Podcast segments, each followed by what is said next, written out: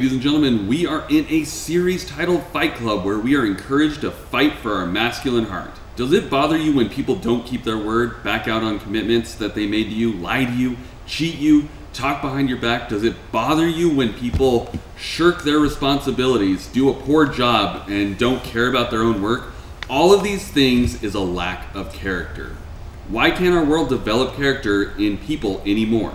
Well, welcome to the Salty Pastor, where we study the Bible on Tuesdays in order to discover authentic biblical principles. And on Thursdays, we use those principles to try and figure out what in the world is going on in this world. My name is Jesse Mayer, I'll be your host, and we can't do the show without our very own Salty Pastor, Dr. Douglas Peak. Oh, greetings, everyone.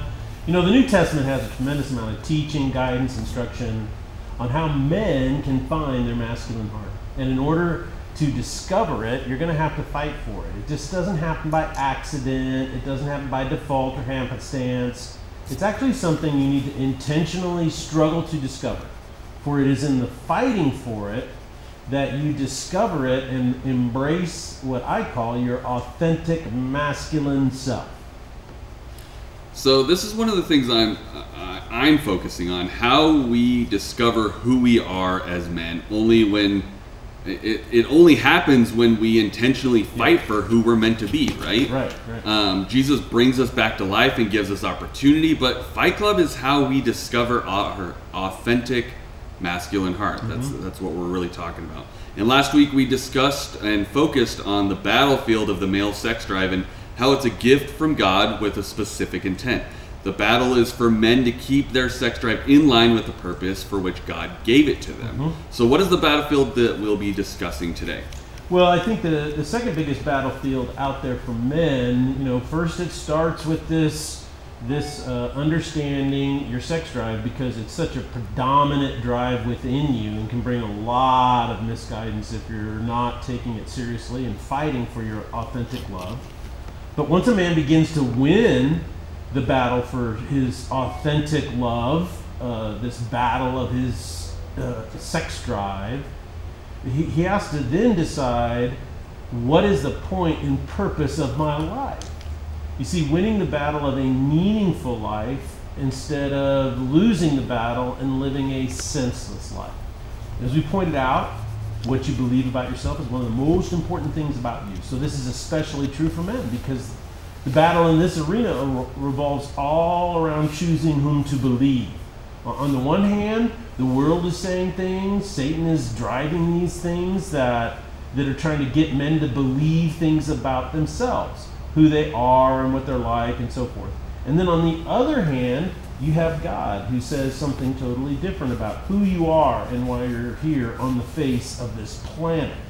And so when you develop a code of honor uh, that guides how you live, this code of honor is a direct result of what you believe about who you are. So if you believe that you are not made alive in Christ, if you believe that his redemptive blood is incapable of setting you free and becoming a more masculine, authentic, honorable man, if you believe that he does not have the power over sin and death and the things that hold you back, if you believe that there's no heavenly, inheritance for you, then it's easy to live without a code of honor. And you can just kind of do whatever you want to fuel your own selfish desires, but in the end, this never ends well for them. Uh, obviously, this is an important battle. I see many guys my age who are living senseless lives. They're really struggling to find a deep and, and meaningful reason for who they are and what life is meant to be. Uh, so, why are men struggling to find a purpose and meaning in life?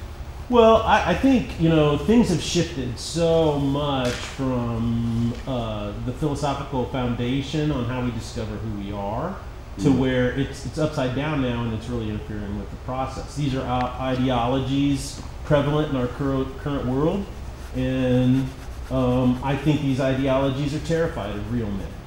Uh, this is why everything is blamed on men.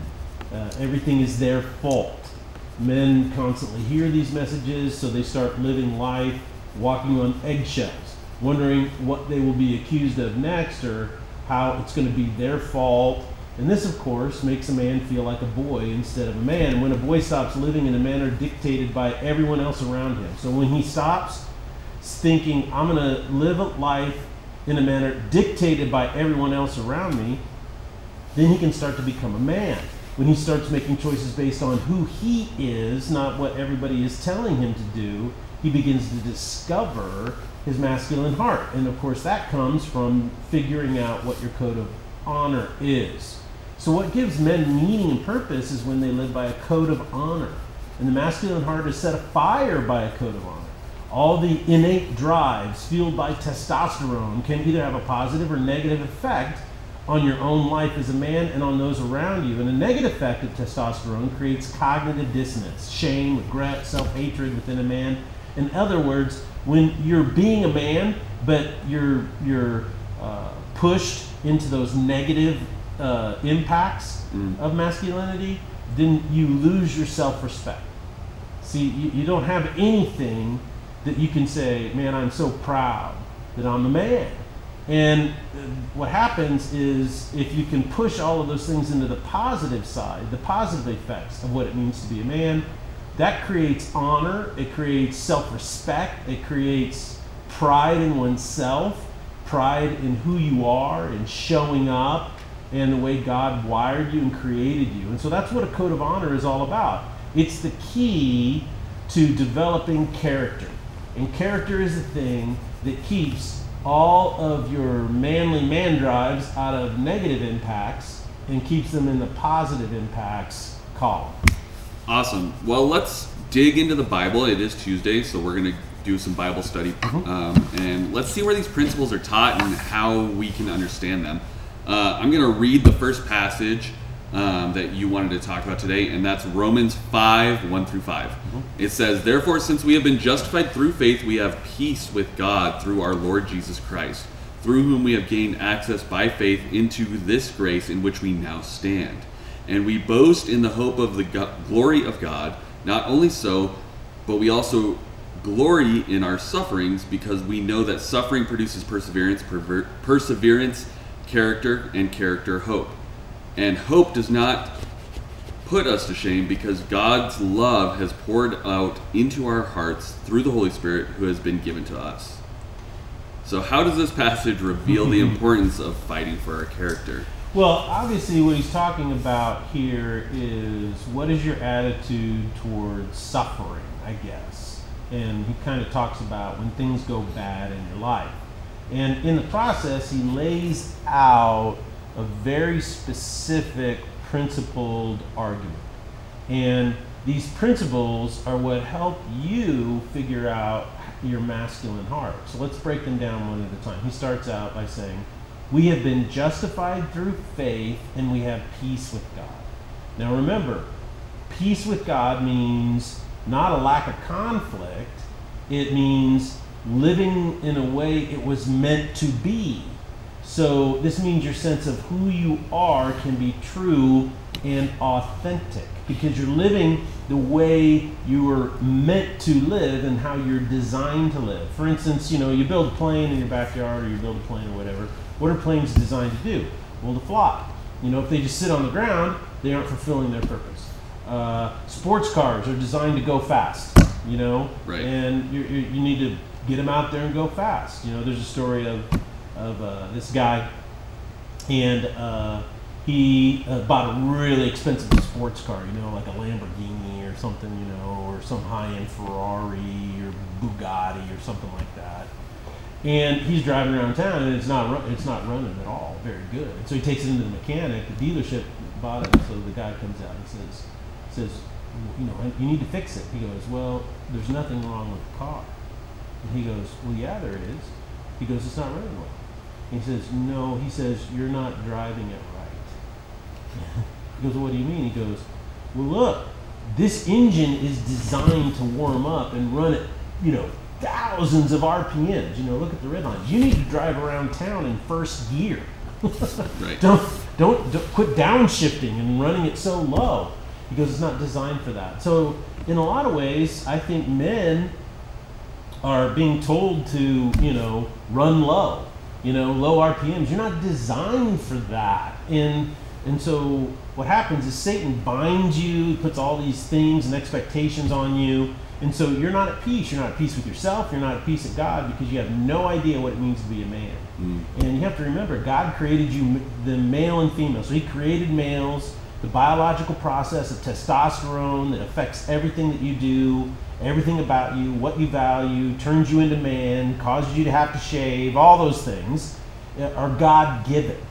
And so, now, can those things be directed by Satan to be harmful? Absolutely.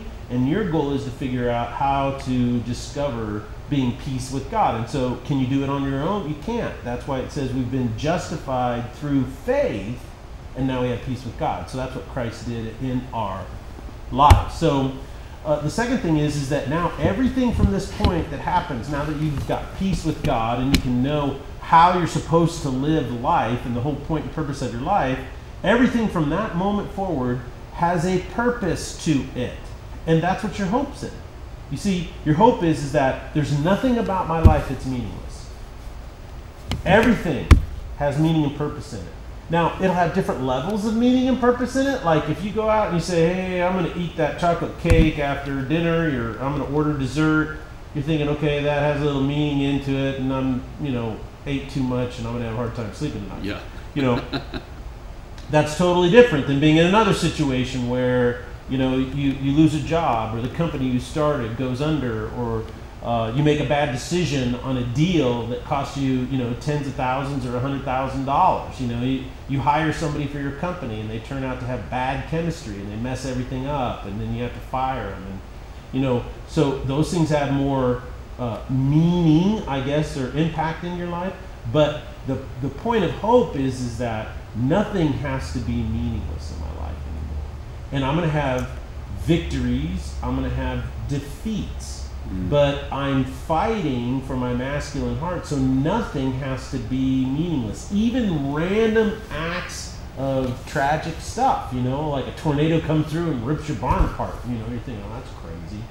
But but it's in those difficulties, it's in that suffering where you can have hope. Everybody else is hopeless. You see, it's fate. You're a victim of the gods. You're, it's scientific naturalism or scientific materialism. So there's no purpose or meaning behind it. Whereas you now have this hope that out of anything, God has the power to redeem it and something good could happen. Now, when you develop a code of honor, right, it basically, this is a strength of character.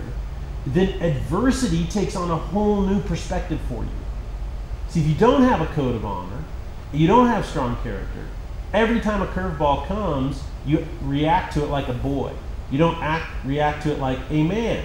Boys don't see any purpose in anything. You know, if they lose or something bad happens, it's the end of the world. Right. But a man sees it and he can have hope that there's some type of meaning that can even come out of this situation. So, mm-hmm. character is the capacity to be strong in, in, the midst of adversity, to live by a code even when times are tough. And that's how we become united with Jesus and how we as men discover our purpose in Him. So, as you see in this passage of Scripture, it's all about looking at suffering and tragedies in a different way because that allows us to persevere, and that perseverance is what sharpens and strengthens your spine, and that's called character. So, what's the battlefield? Uh, the battlefield uh, uh, of a meaningful life comes through the development of a character, right? So, yeah. what exactly is character?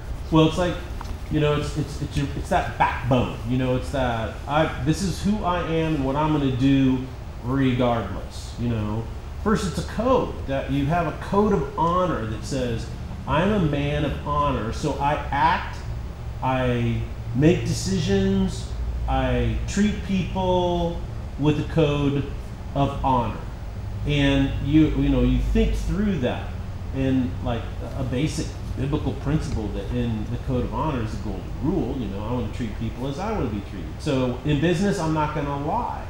You know, I'm not going to hide up unfavorable things that might sink this deal.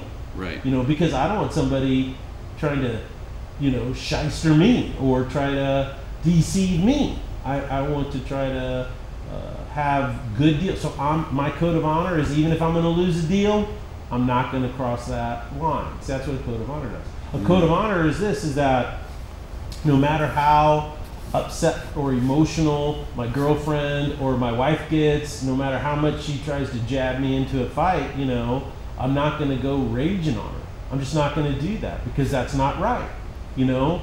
Um, so I need to control myself. So these are codes of honor. When, when my boss makes an assumption or my partner makes an assumption and it's false and, it, and it's wrong, how do I deal with that? What am I going to do? So what a code of honor does is it it says I'm going to have a standard by which I conduct myself because this is who I am. This is who mm. I want to be. This kind of man I'm I am. And you can do that once you know you've been made alive through the redemptive act of Jesus Christ in your life. A lot of guys try and fail because they're trying to do it with their own willpower, which is never quite effective enough. You know, every man has a weakness. So the, the bottom line is character is all about core values that drive how you live your life. And instead of being pushed around by life, by people, by circumstances or events, you always seek to live in a way that gives you mastery over your environment. And this is why Paul says the first battlefield to discover this on is the battlefield of suffering. Because Satan is going to cause all these problems in your life, okay? And all these problems are going to come up to try to get you to not develop, you know, a strength of character. Uh, a, a, great example of this in, is um, in the movie Top Gun, you know, that came out, what was that, 25 years ago or something? Something like that, and the sequel just got pushed back further. Yeah. So, so I, which I'm interested to see how they're going to develop that, you know. But but in the, in the original movie, I think what was so great about it is this guy, he was up there, they called him Maverick because he's trying to fly to prove something, you know, right. because his dad. And, and uh, he, his uh, buddy is Goose. And here's a funny little story is when my Zach was young, you know, he's probably 9 or 10, we were driving around, I was like, I said something just off the cuff. I said, "Talk to me, Goose," and he got upset because I called him a goose. and I said, "We need to watch Top Gun." Yep. so, so we went and watched it. But um, uh, what happens in that movie, though, is that his cavalier attitude of always trying to win at all costs basically ends up in the death of his best friend, right. Goose. So Goose dies. And so, what's interesting is that from that moment forward, at the end, when he's at, in an actual battle you know, there's there's a MiG, you know, Russian MiG's coming around to get him in a line of fire, but he's the wingman for this guy, and he just says over, "I'm not leaving my wingman." You know, even though I'm now vulnerable, I'm not leaving my wingman because I'm the only thing that's covering his back. So see, what went, it, he had a, a change of conviction, right? And so a conviction is a part of your code of honor. And so, where did that come from? It came from suffering, it came from loss, it came from a problem. And because of that, even when that MiG was coming around to kill him, you know, he persevered. He wouldn't let go of his conviction, right? Mm-hmm. He wouldn't do it. And in the end, that proved to be the right thing to do. So it resulted in character development in his life. I, and I think the reason why i will probably be disappointed, I may not be, but I'm, I'm assuming that I'll be disappointed in Maverick 2 or Top Gun 2 because what happens is you see moral development within a character in a movie and then and that's kind of the whole subplot is how this person grows and becomes who they were meant to become. But then in movie two they, gotta, they revert they, it. They got to reset him, otherwise yeah. there's nowhere to grow. If yeah. he's if he's already become the perfect. Uh, yeah. Whatever. It's like yeah, yeah, there's no you know there's no drama in it, so it just it kind of just ruins the first movie, and you know, and so anyway, long and short of it, that has nothing to do with what we're talking about today. But the bottom line is this: is that um, when you live according to your character, when you live in this manner, regardless of whether or not anyone else sees, then you know that you have convictions now, and you're not a poser. You're not just trying to be accepted by everybody else. You're living your true and authentic self. So this reminds me of a teaching in uh, Ephesians 4, where Paul tells us to live differently than everyone else um, in the world. Uh, let me let me read it for you guys really quick. Um, Ephesians 4, 17 through 24. So I tell you this and insist on it in the Lord that you must no longer live as Gentiles do in the futility of their thinking. They are darkened in their understanding and separated from the life of God because of the ignorance that is in them due to the hardening of their hearts.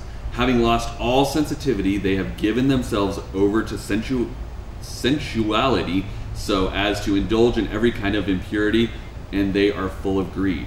That, however, is not the way of life you learned when you heard about Christ and were taught in him in accordance with the truth that is in Jesus. You were taught with regard to your former way of life to put off your old self, which is being corrupted by its deceitful desires, to be made new in the attitude of your minds, and to put on the new self, created to be like God in true righteousness and holiness. Well, you see, obviously, the two options, and this is where the battle is being fought over your character. And so your your fight club is all about how do I deal with the old way of thinking and the world around me? Because the world around me right now is completely darkened in its understanding. And their hearts are hard, and it's it's completely insensitive because the culture around you, the guys around you, the, the, the men who've reached the top are filled with sensuality, and the goal is to indulge every kind of impurity. They're full of greed. So he says that's not how you're going to find your true self because you did not learn Jesus in this way or in this manner. Mm. What you've been taught is that the way to win the battle for your character, to have a code of honor that is incorruptible and unmovable, and that is is that you need to put away the things that deceive you. So that means you got to embrace truth about who you are and who you're called to be and how the world really works. You can't make up, well, you know, it's okay to lie now and then. Right. You know, um, it's okay to fudge here. It's okay to do this. It's okay to be selfish in these situations. Well, when you get in that game, you, you just have a a spin. It just takes so much energy, you know. Right. Charles Spurgeon, an old preacher, he said there was a guy in a village, and he didn't want to cut his own firewood, so he would wake up in the middle of the night and he'd go around the village and steal a part of everybody else's firewood. Mm. And one day, uh, an elderly gentleman kind of called him out, and he says, "You know what's so funny about this?" He goes, "What's that?" He goes, "You have to force yourself to get up in the middle of the night, and then you walk through everybody's woodpile in the entire village." He goes, "It would take less energy to go out to the woodpile, cut your own, and bring it back. you're you're working hard, harder, in the middle of the night."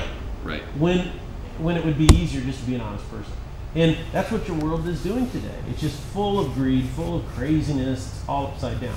And what I think is really interesting in this is that strong character living by a code of honor is not simply learning how to act differently.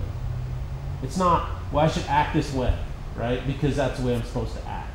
That's not what it's about. Notice how he says, you must be made new in the attitude of your mind. So it is a total mind shift, it's a total transformation. And that is my code of honor is all about really strong character. It's about a brand new way of looking at the world and how I interact with it.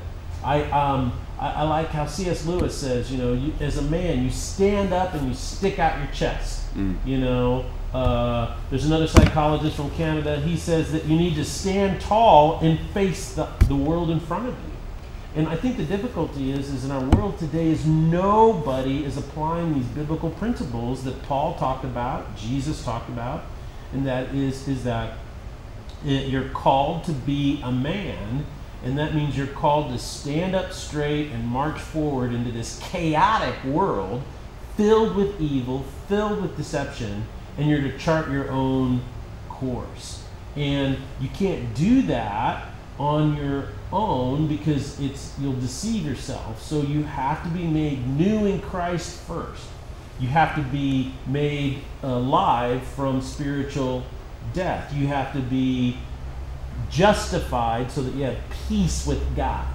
And once that happens, then you can say, aha, this is what I've been taught, and this is what I know now of how I march forward, and I'm going to live based on what God says about me. I believe that over what Satan says about me or the world says about me. I believe that, and because I believe that, I'm going to live that way. And that's called mastery of self. And when you start living that way, you will not only experience true masculinity, but you will have a heart that is filled with meaning and purpose. You will have won the battle and you will have victory as a man. Well, I think these are all really amazing points. I'm really excited about this week's topic of the, this code of honor and character. Um, we're going to continue talking about this on Thursday um, a little bit more, right? Yes. Um, and then obviously it all wraps up on Sunday, and I believe Zach's preaching this week, right? Yes, Zachary Peak is going to be speaking this week on Code of Honor, Code of on Honor. character, yeah. Well, we are excited to continue discussing this more on Thursday. We hope you guys join us here on the Salty Pastor. Blessings, everyone.